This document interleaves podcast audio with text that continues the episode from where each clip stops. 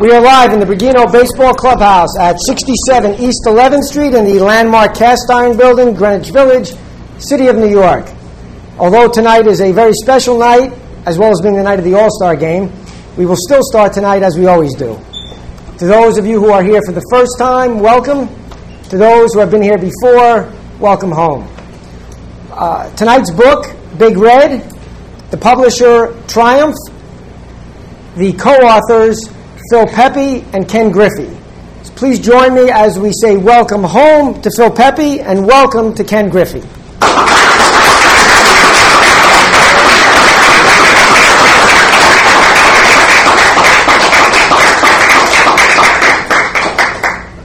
Thank you. And uh, I, the, what we're going to do a little bit different tonight, uh, and as these gents, I think maybe they were a little surprised that we had a nice turnout in the rain the night of the All Star game. Yeah. Uh, but that's a tribute to what the clubhouse brings out.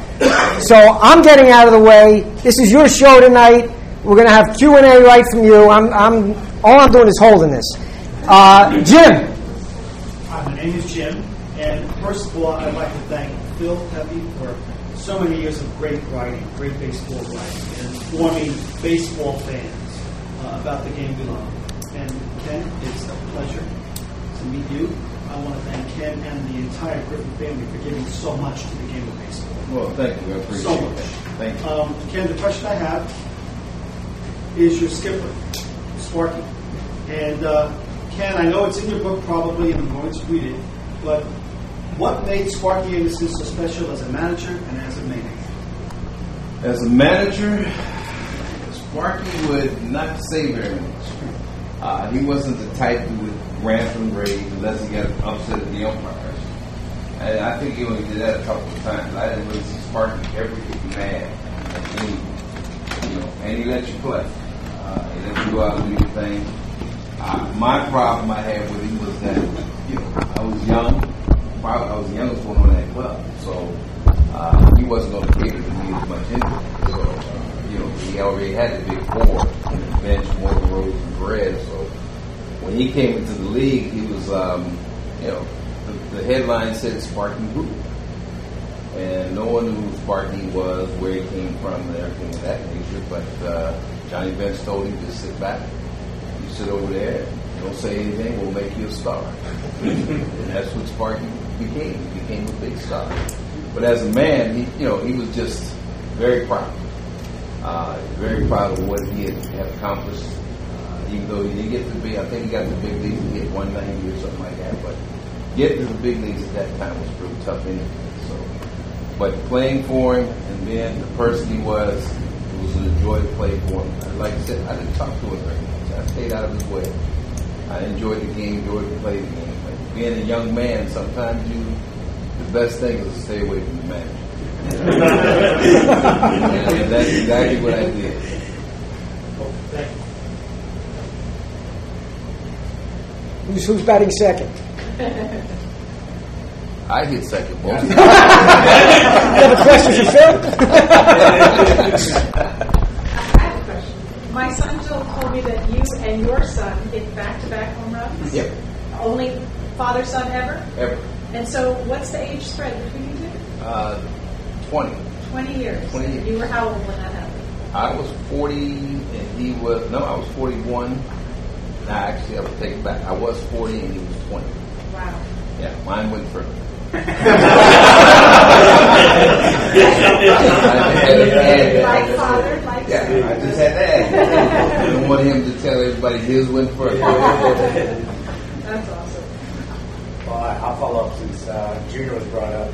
He's, I mean, your boy is kind of the reason why I really am still so heavily involved in this game. Like, I was a secret Mariners fan when I was a kid, even though I was a Secret? Well, because I'm from, you know, Michigan, so I was, I was a Tigers fan through and through. From Michigan. I was, you know, Tiger fan through and through, but when I went home in my bedroom, I had a card of, of, of you know, Ken Griffey. And, you know, it, it bums me out now. We see all these young kids that come up, this Trout, Harper's, and Machado, and all them. And to me, your son was something so completely unique and special to, to come out at that age, you know, and just to dominate the way he did at that young of an age, how much fun he had.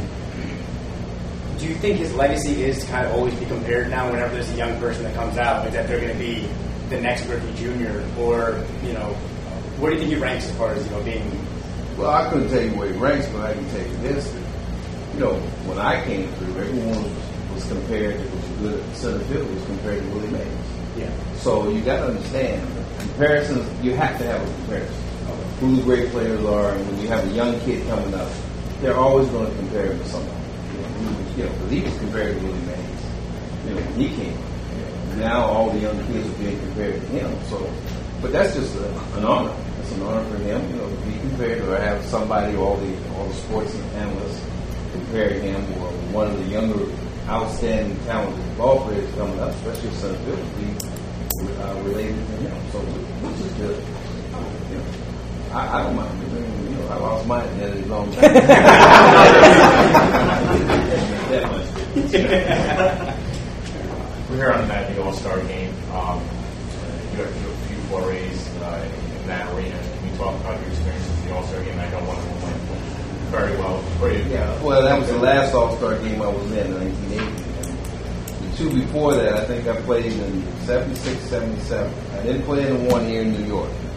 Uh, I was hurt, but I was still on the All Star. But I got a chance to face Frank Burnett in uh, 76 against when he was with uh, the Angels. Is that before you got hurt? Yeah. And uh, got a base hit RBI in that game. So we won, but you know, when you're in the National League, you, you play the game. Also, games always been played on personal basis, not because they want to get home field advantage in the World Series.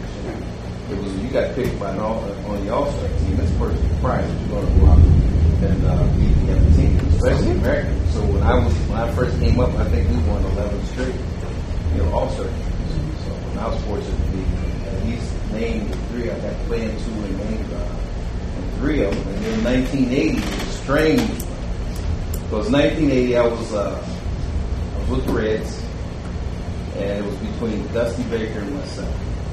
And Dusty was on the Dodgers, but Frank, I mean uh, Tanner, uh, Chuck Tanner picked me to play on the All Star. The strangest thing was during that game, I think it was the third inning, I think, third or fourth inning, uh, we got a chance.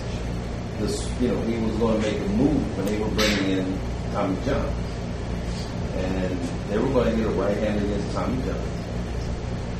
And Lou uh, Lasorda, Tommy Lasorda, told Chuck Tanner, he said, Chuck, he said, how do I get rid? And Chuck said, he's not He's Lasorda said, I've been watching you for 10 years. You're killing Tommy John.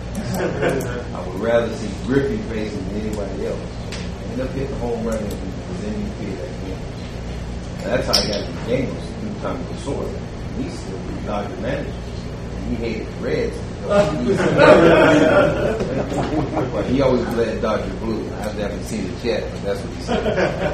You, know, you mentioned you mentioned sorry, Paul. You mentioned Chuck Tanner, and uh, I had a chance to interview Chuck before he passed. And one of the things that you related to me was when you were with the Braves, how you brought Junior out, and Junior put on display as like a young kid during batting practice. Junior was just out of high school. He just got drafted. Just got drafted. And uh, I took him to Atlanta. Everyone was looking at him and they seen number 22 and taking batting practice. He was hitting the ball all up in the stands. And they looked at him and said, he's- Ken Griffey got a little thinner, but he's taller. They didn't they didn't have any idea. They just kind of like grew a little bit and got a little thinner. That's in two days, you know. But yeah, he was. Uh, he came down, and Willie Stargell got the opportunity to work with him. And he Willie would tell me after he worked with him, he never seen like how, how quick this kid made adjustments. And he was only 19 at that time. No, I'm sorry, 17. He was 17 years old. So he flies to Seattle. Funny part in Seattle, he gets there, they work him out in Seattle. And Dick Williams was the manager for the Mariners at that time. And Dick told Woody Woodward, he said, okay, you can put him on the team now. Yeah, they thought he could play. And Woody Woodward had a fit because he said he hasn't even played a professional game yet. He said, that's all right. He can hit better than anybody I have on the team. Run better and throw better. So you, you can put him on the team. So that, that was a tribute to him. At 17 years old, they say he's playing. It's almost like being like Joe know. Can you talk about where you grew up and the incredible athletes who came out of Donora, Pennsylvania? Donora is a small town uh, just south of Pittsburgh, 30 miles south, off of 51. And let me see, out of our high school, it was Stan Musial, uh, Deacon Dan Towler, Joe Joe Montana, and Fred Cox. You know, football players, baseball players. Me and Stan were two baseball players. Fred Cox was the kicker. Minnesota, I think. Or no, was it Minnesota? Yeah, Minnesota. And then Stan Stan Musial. Then we had hmm, what other quarterbacks? Jim out of the area. Jim Kelly. Jim Kelly, Marino, um, Joe Namath. Joe Namath. All from your town. Not from the town, from the, from the local area. You know, within about probably about what, 40 mile radius. So we had some pretty good players. But see, ba- football was really known for southwestern Pennsylvania. And Arnold, Arnold, Arnold Deliver. nobody here, very few people here know. Yeah, Arnold. Arnold. Arnold was from the north. And as a matter of fact, his nephew um, was at the University of West Virginia, quarterback at the University of West Virginia.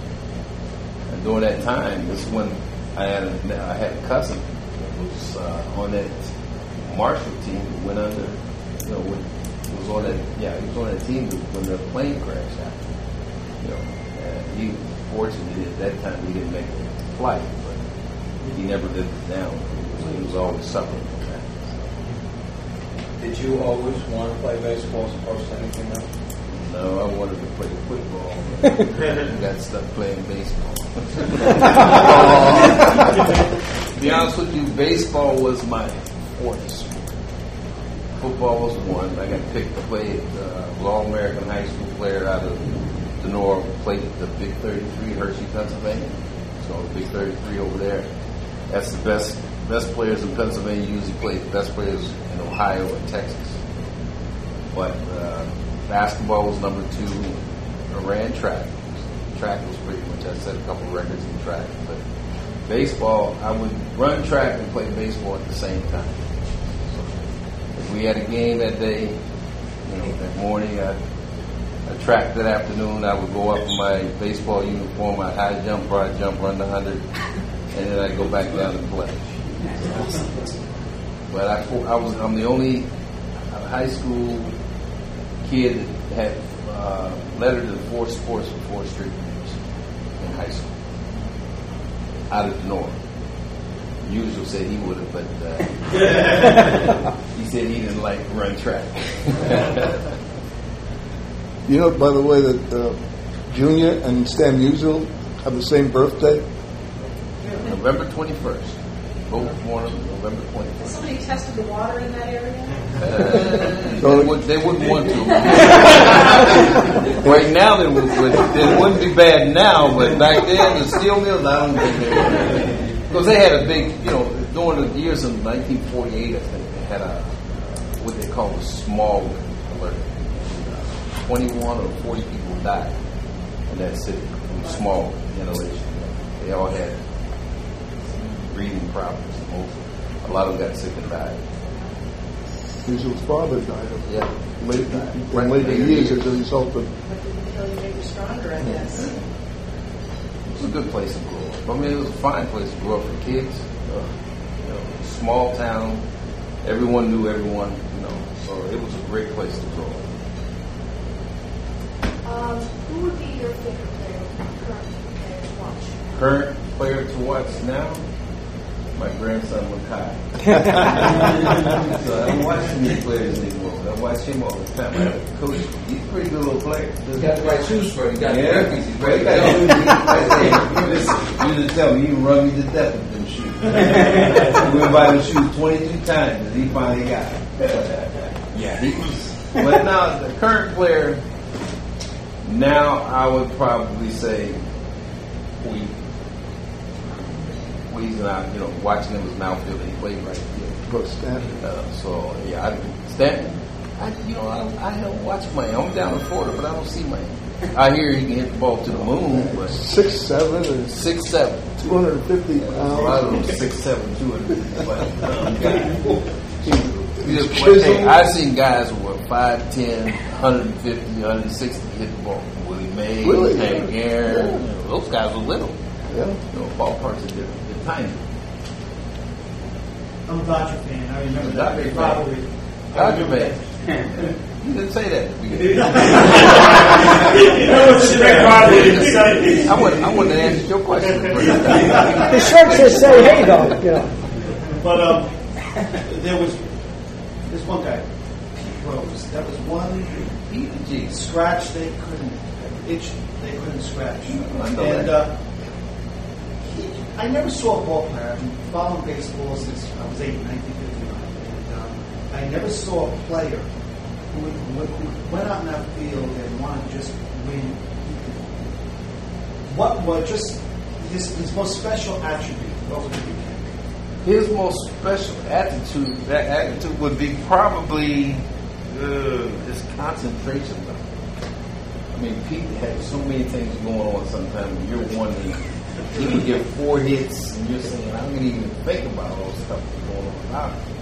But he was, he, his, his ability to, to, I was talking to Pepe this afternoon about, or this, one of the sports writers this afternoon about what he said to a lot of us younger players.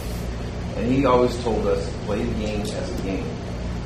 And nobody's going to take those three hours away from me that I enjoy doing.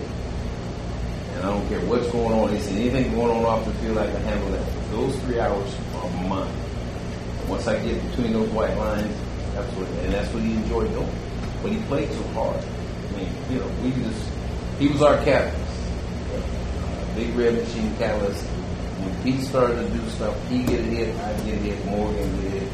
It would just continue right on down the line. I mean, there was one year that we had we had six guys hit uh, 300 and two guys hit no less than 285 and 295 on that team. So, but we, he was just a strong-minded person.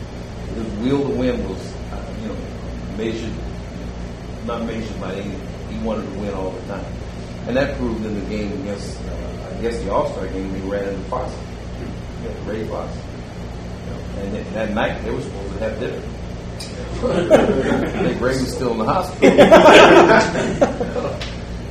By the way, the uh, just as a little tease in the forward to the book, which was written by George Foster, he talks about Ken's best attribute, which I'm not going to give away, but since you have the book, you'll be able to read it.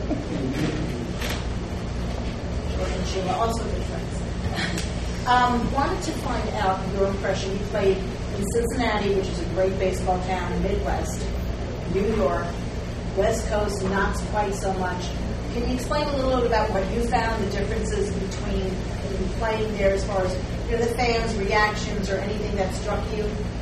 Well, you know, coming when I came out of Cincinnati, Cincinnati was usually what they call conservative, very conservative, but they're, they're outstanding fans. They know the game in and out. Uh, when I came to New York, I had to deal with George Steinbrenner. That was a little different. Yeah, was, well, I didn't worry about Phil. We talked all the time, man. He wouldn't even say anything bad about anybody. but we had to deal with George, and George was not afraid to tell the press what he thought. And if you made a mistake, he let the press know, and he let everyone else know. The Post picked it up all the time. You know, but uh, those were the biggest differences that I found was just the, the magnitude of the, the media here in New York compared to Cincinnati or Seattle or even Atlanta.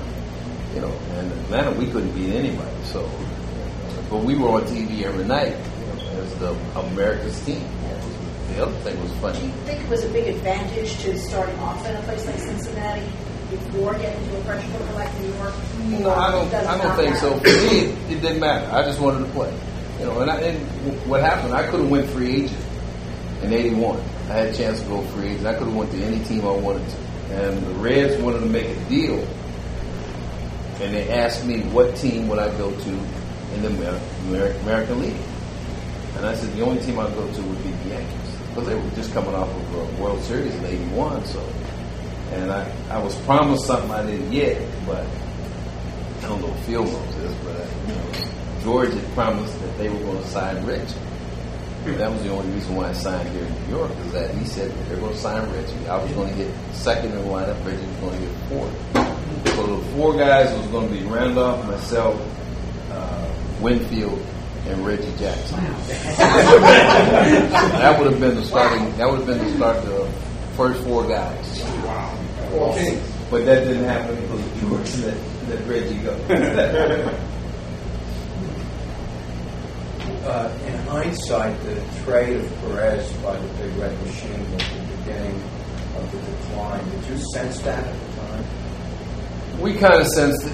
Uh, well, I, you know, I, I told George that because we still had a kid on the bench after the '73 playoffs was the Mets, uh, Dan Driessen, and Danny was considered one of the best players, you know, in the minor league system. Matter of fact, he was the number one prospect in the organization at the time. And he got called up, and he, there was a mistake made in the 70, 73 playoffs against the Mets. He was playing third, which Drees had never played third in his life, to be honest. And there was a play at third base, and he, he just tagged the base instead instead of tagging the runner because it wasn't a force out. Well, Sparky set him for five years. Drees did not play that much in five years. Sparky fell after the 76 season, and Drees had such an outstanding World Series against the Yankees. You know, he had a couple home runs, and he was pretty close to him and Bench running neck and neck for the MVP. And I think Sparky wanted to make that move and put Drees first base, which we weren't going to lose much in terms of talent, you know, uh, run production, RBIs, and, and uh, average. But we lost the attitude of the club. Doggy was the attitude of the club. I mean, he was the backbone in terms, in terms, in terms of guys going out there on the field. He made Bench play. He made Morgan play. He made Rose play. You know, a lot of times. So Doggy was our backbone because he was he was the prankster. At the same time, he was the guy that you you know he can drive in and run anywhere to win a game at any time, and that's what we respected. But he was the guy that was the backbone of that club. And once that happened, know, next year Drees did the same thing. Drees hit 314, drove in 91 runs, hit 20 or 20 home runs or something. Pretty close. What what doggy Tony Perez would do, well, we just the attitude gone.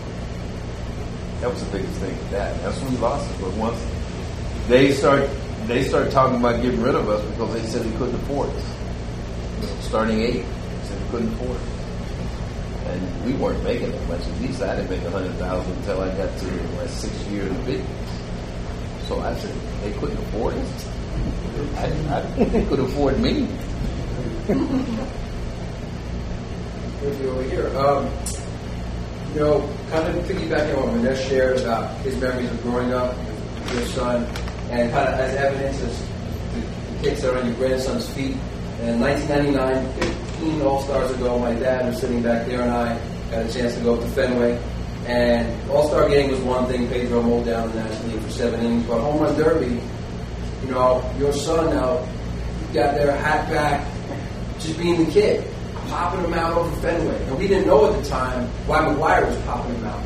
But looking back, you know, 15 years later, 15 All Stars later, we go, man, he did it the right way. Not because he felt what he had to do, it was in his heart.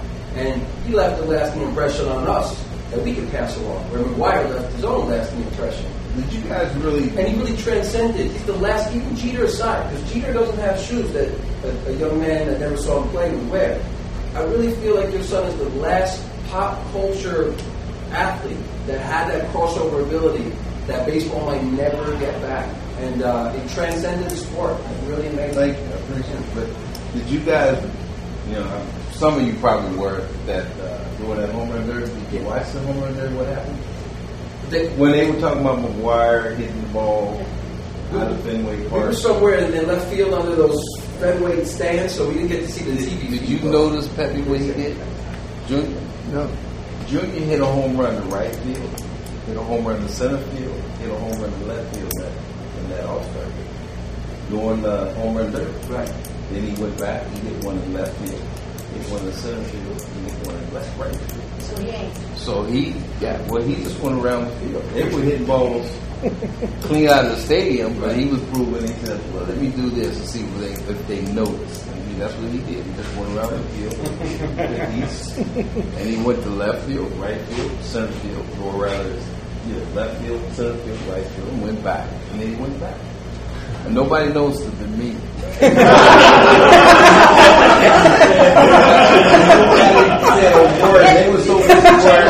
Mark McGwire was grunting and everything else, hit the ball completely out of the stadium, but Junior was.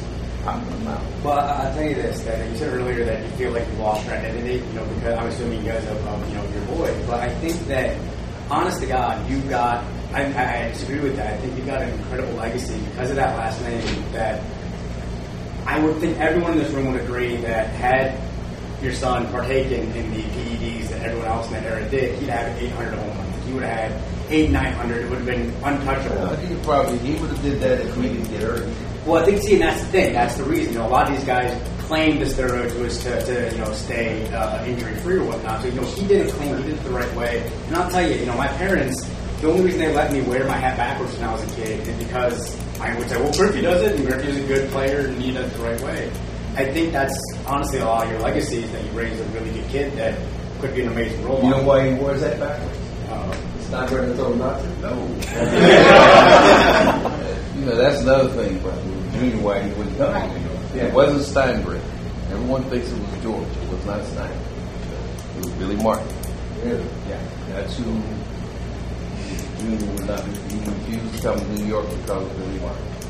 But the reason why he wore his hat back, his age, a little younger, he'd always come into the clubhouse when they got a chance to play father and son in Cincinnati. And at age 12, all the guys, all those kids that we had on our team, Perez and Vince and stuff, we wouldn't play our kids at 12 years old because they would beat us. Big red machine, they would beat us. but at that age, he always went out and had his hat, you know, like you're supposed to wear it. It's like that. And it would always fall down his face. And I would throw a ball, and the hat would fall down. He couldn't see the ball, so he'd get out of the way because he couldn't see anything. So he just said, well, turn it around. Now you can see. that's awesome. And that's why he always wore the hat back. Not because of disrespect. Because he wore my hat all the time, and every time he got somebody threw it, went hat over his eyes, he couldn't see. So he just turned it around. So he's in that. Little, he had a little head. My head was a little bigger than that. Uh, could both of you gentlemen talk about how you structured the book and decided how to create this book and uh, collaborate and uh, structure of it? You want to elaborate Well, on that? Uh, first of all, it turned out that I got into the, this late, very late. Yeah. Ken had made a, a, a deal with Triumph Books, and there was someone else was supposed to write it, and he got, did not deliver it. All of a sudden, I get a, a phone call from the publisher at Triumph, and they are kind of like in a panic. They said, you know, we have this book, and it's, it's due to come out, and we need somebody to write it quickly. So I was the guy they chose. I'd done a lot of work for them.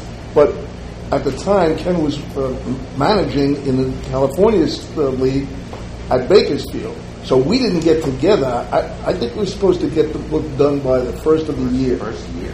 And we didn't get together until his season was over. In September. It was almost like uh, mid October when we first met. Yeah. And it was a, really a, a rush job. But it was, to me, it was great because I, I had an opportunity to do a lot of research. Uh, Ken wasn't even involved in. He made, he led me to certain things, but things about Musial, the things about the smog that he talked about. I was able to research that, and that was very enlightening to me. You know, it was interesting. And the other stuff about his career, well, I've got a computer. I can get all that stuff that way. And we got we got together what three times, Three Four- times. three times, Right down in Langhorne, Pennsylvania. and we talked for you know maybe for about two or three hours each time, and it was all done on tape, and that was enough to to produce a book. But he's you know he's had very good recall. He remembered things, and I checked up on it. I mean, when he gave me a fact, I looked at the at the computer see if he was right or wrong, and I would say ninety five percent of the times he was right on the money. Rich, Rich. What was your favorite uh, World Series moment? Oh, my favorite World Series moment when I scored the winning run in the '75 World Series. Everyone still thinks Carl Fisk won the game. won, the, won the World Series. Actually, they thought they thought Boston won the World '75 World Series because of that home run. But they had to play Game Seven. we beat them three to two. Would, would you manage again? And can you talk a little bit about what it's like to manage in the age of Twitter and multiple tattoos? Managing was fun. I had a chance to manage some kids, pretty good players. Uh, Billy Hamilton. Uh, had uh. Oh yeah, I had Billy. Cingrani, you had I had out there. I had Chad Chad Rogers. Uh, that was the only time. Let me tell you, the, the year I managed those kids was the first time in 11 years that San Jose Giants was beat in the first half. You know, with those kids. I mean, Cingrani wouldn't throw a fastball 48, 49 pitches. And my pitching coach would go crazy. You know, he got to throw a breaking ball sooner or later. I said, well, he doesn't. No one's got to hit. Why should he throw a, a breaking ball? You know, six, seven innings. But the biggest thing I found out from managing was the pitch count. You get some kids. Pitch count is. We started out. We had 80 pitches. Was the total? We started with 80. You know, our starters would go 80 pitches. Some of our pitchers would go first two innings. They'd have 39, 40 pitches. So now we're looking at going into the bullpen. So that's the toughest thing is to manage down the minor leagues about pitch count. Because some of these kids never really get strong. And then when they go to the big leagues, if, they, if they're good enough, they're talented enough to go to the big leagues, you know, the fourth or fifth inning, they're tired. They're wore out. And it makes it makes a big difference in some of these how they last. If they last sometimes in the big. They seem like they hit a stone wall as soon as they get to 60, 70 pitches. They're out of gas. Is there a mental thing, you think? I mean, we kind of think that that's what. Well, that's just the way, you know, I mean, you- you've seen everybody, how many Tommy John surgeries had. Yes. Our pitchers didn't know what a Tommy John surgery was until Tommy John had. So, but I mean, you look at J.R. Richards, 300 innings, Tom Seaver. That, that whole pitching staff probably here in New York, you know, they, they probably had over a thousand innings. You know, that just for them, pitch 300 in a piece, just three of them. You know, Matt, Koosman, Seaver, Gentry. Then you had Tug McGraw coming out of pit, and usually Tug would come in two to three innings instead of one hitter. So, so the, cha- the difference is totally changed. You know, I would, I would manage now because I'm too old. Bus rides go to Brady. Oh, bus rides, I don't worry about the bus rides. California, it's only four hours. Oh, yeah, right. Oh. Four hours. That, that's the only league I'd manage in would be California. Four hours is all I can stand. New York Penn League, 45 minute drives. So listen, I played in the Eastern League and it was 15 hour drive. Cool. That was from Canada to West Haven, Connecticut to Reading, Pennsylvania. So rides in the double, double, double A still has some long rides. I think that's the only leagues, double A leagues, usually the longest bus ride you'll get. That was in the Southern League. Yeah, Southern League, they still do it in Southern. We had when we were in Chattanooga, they used to travel from Chattanooga to West Tennessee, which was 16 hours. John?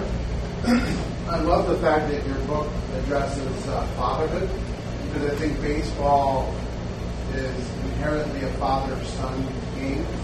And um, as my son can attest, um, I had him playing before he was even in diapers, really. and um, it's been great to kind of share the sports with him. And um, but it's also been a challenge at times to kind of not put too much of my own stuff onto him. Um, my own desires for him to be a, a major league football player, and um, your son became one. Right. Um, how did you regulate your fantasy of that happening and kind of keep that in check? Well, it started when I was here in New York mostly. It was around 12 when I got traded uh, to the Yankees. And during the summers, he was playing on a, a travel team, you know, playing travel ball and all that. But on weekends, you know, he kind of did some stuff. And that would send him to me in New York.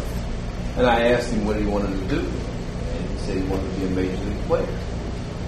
So I, I was, since I was in the game, I may as well teach him all the, all the tricks of the trade. So what I did was I took him down to Yankee Stadium, down the batting cage, and he took batting practice. But I wouldn't tell him what I was throwing. I was throwing fastballs, curveballs, sliders, changeups. I wanted to find out how well he could make adjustments. By the age of 14, I couldn't strike him out, so I knew I had something special. And I was left-handed, and that's all he seen was a left-handed pitcher, me. You know, so left-handers never really, never bothered me. He probably had more problems with right-handers than left, because that's all he seen was left-handed. But the mental aspect of it was getting mentally strong, making those adjustments, understanding. For me, a lot of these young kids, you know, they come into the to the league and they don't understand what baseball is actually about. What, why certain things happen. For instance, if you're not hitting well or playing well, and all of a sudden you see yourself sitting on the bench, that didn't happen when they were playing high school ball or college. Okay, and now they see themselves they get benched. They're wondering why they can't handle that that aspect of that. So you try to teach them if situations come up, baseball's day in day out every day. It's a grind. Uh, we play 162 games, 140 in the minor leagues. When you get to certain leagues, you play over 100, 140 games. And you got 162 when you get to the big leagues. You're playing baseball every day. And the difference is you can be a goat to a hero in 15 minutes or less sometimes.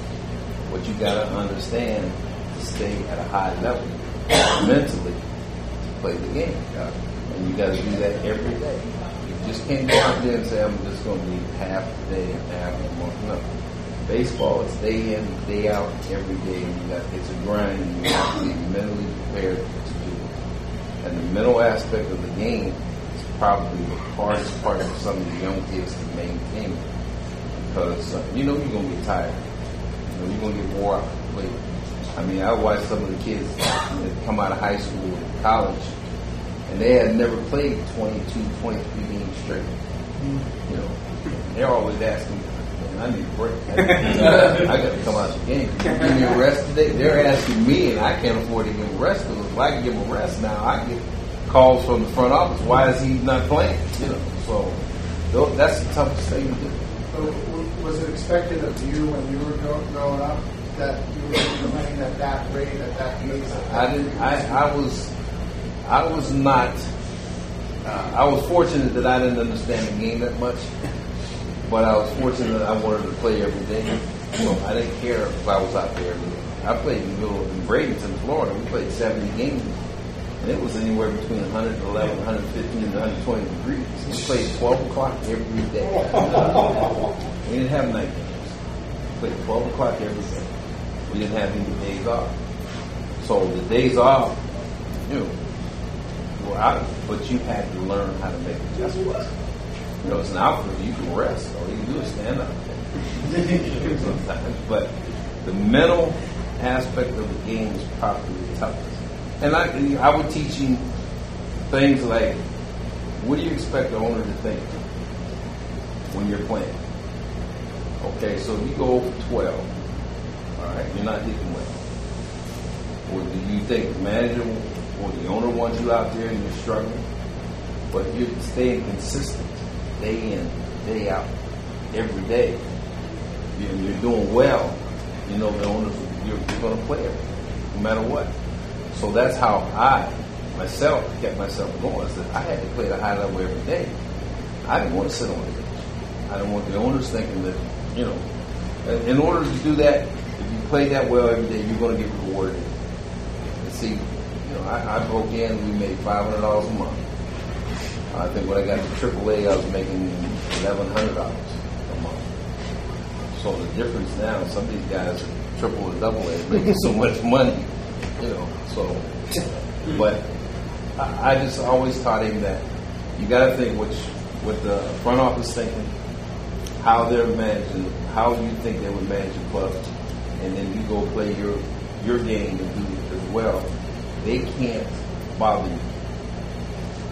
They can't bother you if you're hitting 300 and doing what you're supposed to do, making catches and stuff. But if you're doing it and you're fluctuating up and down and you got a week that you haven't got a hit, you think they're gonna put you out there?